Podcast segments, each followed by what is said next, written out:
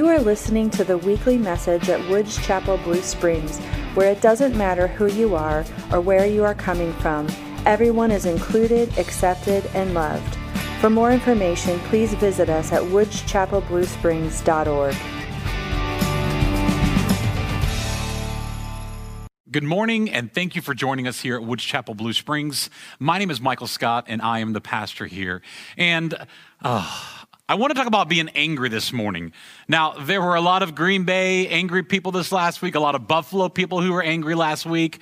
Of course, I got my Chiefs gear on again uh, because last year when we won the Super Bowl, I wore this every week to preach in, and I haven't shaved since the playoffs started. So uh, we want to lend our support and uh, our prayers to our Chiefs. But I want to talk about anger this week. What makes you angry? What is the thing that really just ticks you off, that gets you going? Uh, type it in. If you're listening to this on the podcast version, uh, send me a message, send me an email. I want to know the things that make you angry right now. It's important because the next few weeks we're going to be talking about some of those things. So, what makes you angry? I want to tell you what makes me angry. I get mad when I drive. Do y'all do this? I get super upset when I'm driving down the road and I'm in the fast lane and there's somebody in front of me who is not going fast in the fast lane. Right? I'm that person that'll kind of get up on your bumper and honk a little bit, you know, and, and uh, I, it's a good thing I don't have a bumper sticker on my car that says I'm a pastor because it would not be a very good representation uh, of our church or of me. This is also why we don't have bumper stickers that stay, uh, join me or come follow me to Woods Chapel Church because some of you drive like idiots like I do.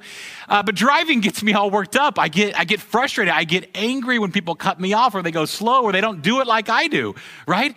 It makes me mad. It makes me angry. You know, often I think the things that make us angry in life, we often think that there's a source of those. And I think in faith sometimes we think that source is God.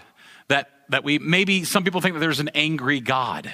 Now I want to make the argument today that God is not angry. Uh, in general, now, now God does get angry. We do get angry, but it's what we do with that anger that's important.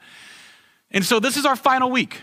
This is the last week of this series. I've been talking about ways in which we think about God. And I've been trying to not convince you, but maybe to expand your mind a little bit, to get you to think about God differently than maybe how God has been described to you or defined for you in the past. Now, I'm not trying to define only one kind of God. I know that your experience with God is different than my experience with God. But in this series, Your God is too dot, dot, dot, I've been trying to address some of the issues that we face, that we face in, in faith and in Christianity. And statements like your God is too judgmental, or your God is too angry, or distant, or small. These are the things that when I talk with you all, those of you who are listening this morning, these are some of your concerns. And you don't understand why God is this way. And so I've been trying to expand your mind, to expand your faith, to expand your image of God and the way you describe God maybe to include it just a little bit different. I think the tradition of our faith does describe these things as, as God as judgmental or, or, as God as angry. Now, this is nothing unique. I, I think people in general, uh, when we talk about God, really what we're talking about isn't just God, but the people who represent God. And so, Christians in the Christian faith, people, we meet Christians and we say, ooh, they're judgmental or they're angry. And so we project onto them, we say, well, if they are like that, then their God must be like that. And we get these stories from the Bible where we get these ideas of who and what God is. And there are stories, there's lots of them. There's stories about God being angry in the Bible. There's also stories about God being happy and joyful, God being love and loved. These are the things in which the ways we describe God. Now, there is an idea out there um, where in the Old Testament of our faith, so in our Bible, there's kind of two parts. Uh, there's the Old Testament that goes back thousands and thousands of years. These are ancient documents that were written down by different people and their experiences with God. And then you have the New Testament. The New Testament is when Jesus is born. And the first four books are Matthew, Mark, Luke, and John, where we hear about Jesus' life. And the rest of it is mainly letters written by a guy named Paul to other people. Now, a lot of our original ideas go back thousands and thousands of years. And there's this book in the Old Testament called Samuel, First Samuel, actually. Now, Samuel was a prophet. And Samuel was the prophet to a king named Saul. And in their day and age, uh, there was a king and there was a prophet. The prophet's job was to represent God, was to represent the voice of God. And the king's job was to bring about justice. The king's job was to take care of the people and their physical and their needs, whether that was providing for them or fighting their wars. The prophet's job was to take care of their souls, of their spirit, to look out for the direction in which they were going to say, you know what, you've done things, and there's patterns in our uh, relationship with God and in our history. And if we don't watch out, if we don't, if we're not aware of those patterns, we can repeat them. And so Samuel's job was to be the voice of God. And the God that they would describe is probably much different than the God that we would describe today. Now, that doesn't mean that this book is false. It doesn't mean that there's no God. What it means is, is that the way they describe God is different than how we might describe God. The, the ways in the Old Testament of how God was described by those people was through a certain lens. And it does look dramatically different than the way in which God is described in the New Testament. Or the way that we would say it is that when Jesus comes, Jesus is the human form of God, and he changes everything. He turns everything upside down. He radically changes our ideas about God. But the reason we get this idea that God is angry and maybe vengeful and wrathful, right? Is that a word? Wrathful? Full of wrath, is uh, I'm going to read one of these. And there's plenty of stories about God being mad and angry. And I want to read them. And this story is one that's going to make you cringe just a little bit because it's not a fun story about God. But there is a point to the story. There is something to be learned from it.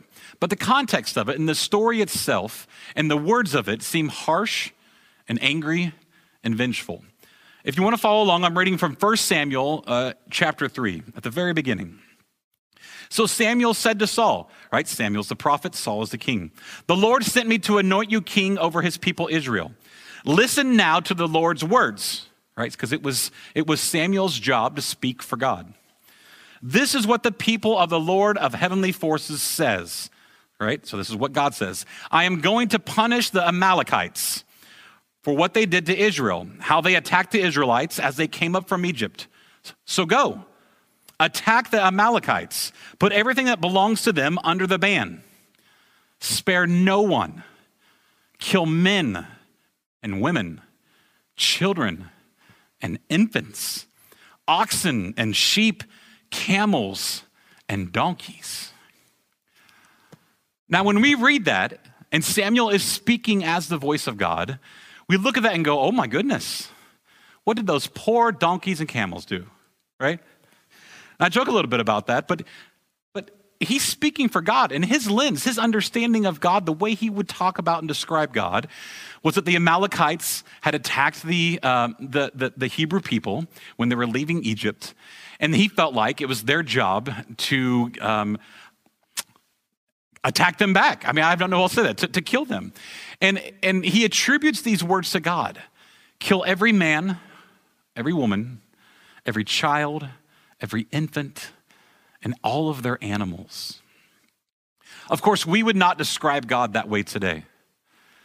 The God that we describe, the God that we have come to know and to learn about, is much different than that description of God. Now, there is a theme. There is something to be learned in that story. And if you read the whole story, there is a theme to that, and that's for a different sermon. But we would no longer describe a God that would actually instruct us to kill one another. Because if we still believed in that kind of God, then, then today people could be, I don't know, they could say that they were modern day prophets, that they were of God, and that they would tell leaders to kill other groups of people. We, of course, see this in other parts of our world. People are still using the name of God to inflict hurt and pain and anger. And so we get the idea that God is angry from scriptures like this, and there are many of them. There are lots of scriptures, specifically in the Old Testament, that would depict a very angry God. Now, that was just their understanding and what they thought God was. Later, they would encounter God more and more. God would become more of a provider. God would become more of a protector. God would become more of somebody in which they would draw love from, especially as we get into the New Testament, especially as we get into Jesus' life, especially as Jesus would challenge their laws. And he would say, Not that way, but this way. So, if we think that maybe God was, um, or at least the depiction of God was angry or was anger, what does God look like today? Now, I want to back up for just a few moments, and I want to say that anger in and of itself is not a bad thing. I mean, anger is, I mean, it's, it's an emotion. It's something that, you know, when we're angry, we feel mad. And these are valid feelings. And so I'm not trying to negate any feelings that you might have of anger or even that God. I mean, Jesus comes into this earth, Jesus flips everything upside down, but Jesus gets angry on occasion. It's only in these times that Jesus gets angry when people are hurting one another. So when the people in power are hurting the people who are not in power, right? The marginalized, the poor, the outcast, the imprisoned, the immigrant. When Jesus sees this happening, it angers him. One time he's in a temple and there are people taking advantage of poor people. These, he calls them money changers. They are price gouging people and he flips tables. Right? He's making a change. The Pharisees and the Sadducees, these are the religious elite. They are constantly oppressing people who were poor, who didn't look like them, who didn't get it, who didn't have all their knowledge. Jesus is very hard on them. He gets angry at them. So, anger in and of itself isn't bad, but it's not God's nature to be angry. And God is not angry all the time. Because I would say what God is, is also what we are, because we were created in God's image. We come from, we are a part of all those things in which we talk about of what God is. So if God is angry all the time, that would mean that we would be angry all the time. I think parts of God can experience anger. Parts of us can experience anger, but only under the context of which it begins to protect somebody else. Maybe somebody who can't protect themselves. Maybe somebody who is vulnerable. Maybe somebody who feels marginalized. We see this in our country right now. We see groups of people who feel marginalized. And there are those of us who feel like it's our job to protect them. Now, hear me out. That should create in us some kind of anger. When we see people being hurt and taken advantage of, anger is a good thing. Anger draws us to take action. Anger comes through our body and causes us to take action and to help those around us. What it doesn't do, anger does not bring us to a place where we harm those who are doing the oppressing. I want to be very clear about that. Anger protects the ones who are being hurt, but it does not harm or eradicate the ones who are doing the hurting. Now, I'm not saying that we should allow injustice to happen. I'm not saying that people shouldn't have punishment for their crimes or for the things they do. What I'm saying is for the common person, for the common Christian, for the common person of faith, if we experience anger, it should be through the same lens that God and that Jesus experienced anger. It should be through the lens that we should be angry when somebody is being taken advantage of. And then we should want to help them not make the oppressor the enemy. Because even if we make them the enemy, what does Jesus invite us to do? Jesus invites us to love enemy. So our job is not the eradication of the bad people, of the oppressors.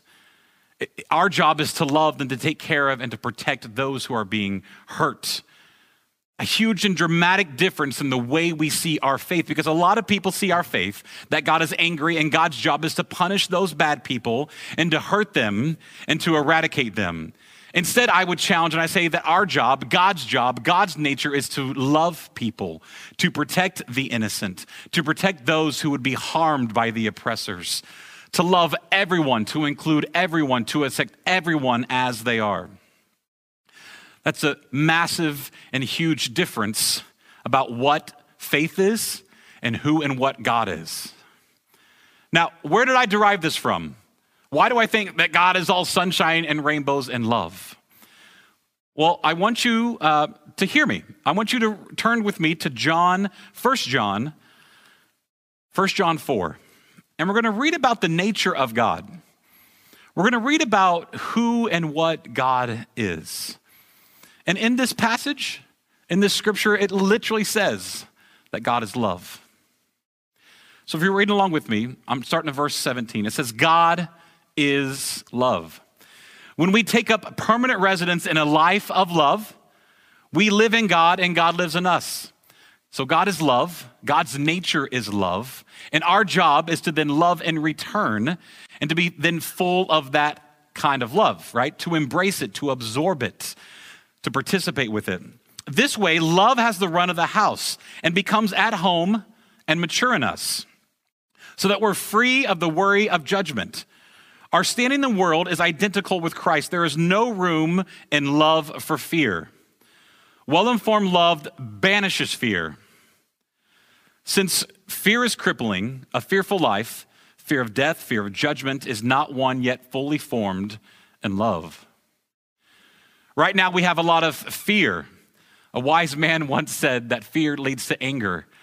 Anger leads to, I think, sadness, and sadness leads to being miserable. Actually, I have the quote here. Fear leads to anger, anger leads to hate, and hate leads to suffering. Uh, for you Star Wars fan, you know who said that. Fear is not of God. Fear is not love. So the nature of God is not fear, which leads to anger. The nature of God is the opposite of that. It's one with love. And if we still fear, if we still have an excess of anger, anger towards people that we, that we want to hurt, right? Because we know that God does not want to hurt people, then that's not of God. He says, We though are going to love, to love and to be loved. First we were loved, and now we love because he loved us first. And if anyone boasts that I love God and goes right on having his brother or sister thinking nothing, hating his brother and sister thinking nothing of it, he is a liar. If he won't love the person he can see, how can then he can he then love God who he can't see? The command that we have from Christ is blunt. Loving God includes loving people. You've got to love them both.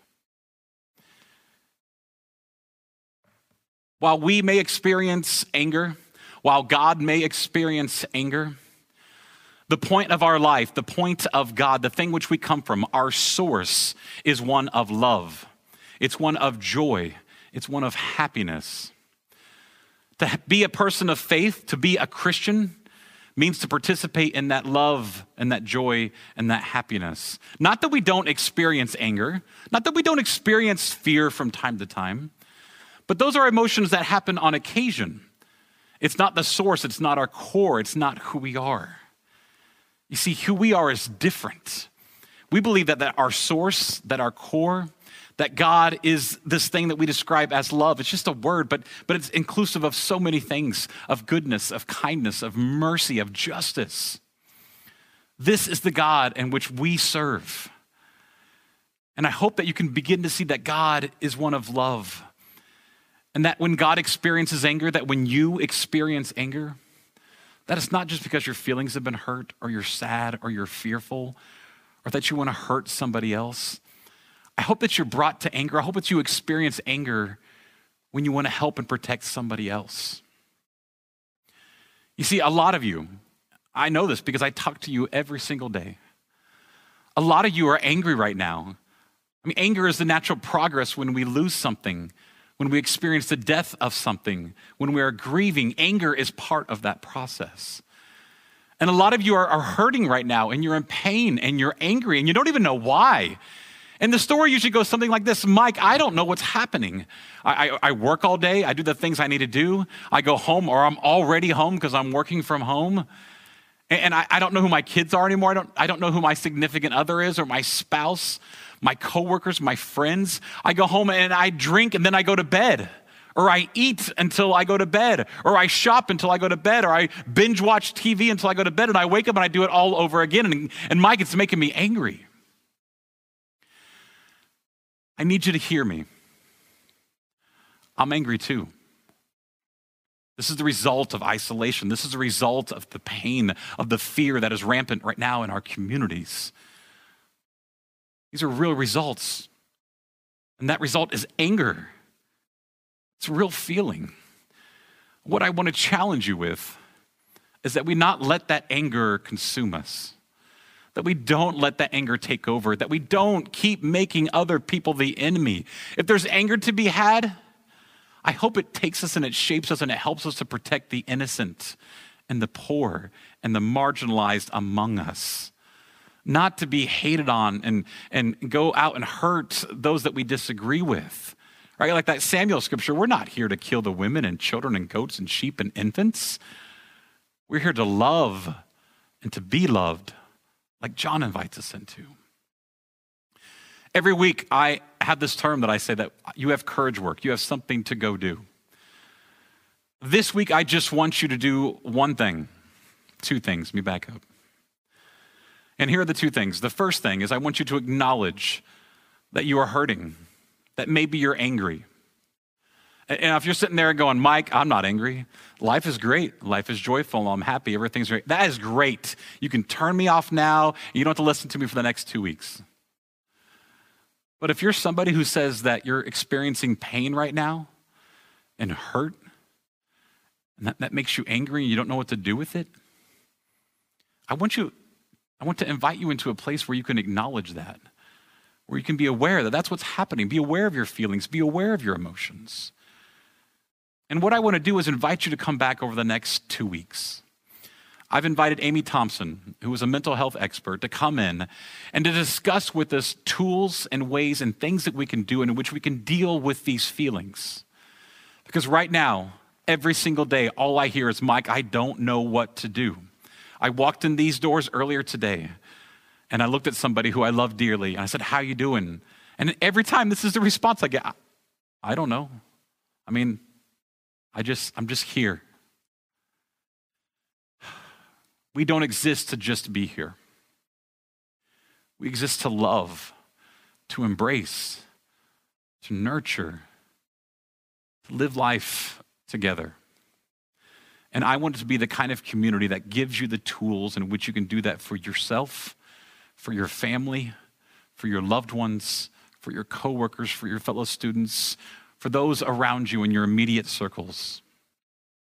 And so I'm going to invite you to come and join us over the next few weeks as we explore our feelings, as we explore the emotions that come along with that, and as we talk about ways in which we can deal with it and ways in which we can healthily respond to those things. We'll give you tools and resources, phone numbers, websites, things that which you can do, people you can call in order to get help. As you think on those things, as you embrace your anger, your emotions, and your feelings, let's go to God and ask for his blessing and guidance. God, thank you for this day. God, thank you that this week we got to experience a little bit of joy in watching a team win a football game. But God, we know that, that on Monday we had to go back to real life. God, in real life, from time to time right now, actually, a lot of the time, it's just miserable. And that can turn us bitter or angry, hateful. God, we know that you are not those things. We know that you are love and joy and peace. God, we know that you are the source of all those things. Help us. God, help us to access those. Help us to participate in those. Help us to love you and to love others. And God, and when we experience that anger, may it only be to use that anger, to shape that anger, to take that anger to protect those around us who can't protect themselves. God, help us to remember, to remember all those things and to always do things in the name of love and in your name. We give this to you and pray it. Amen. Thanks for listening to this week's message. We hope you'll join us again next week.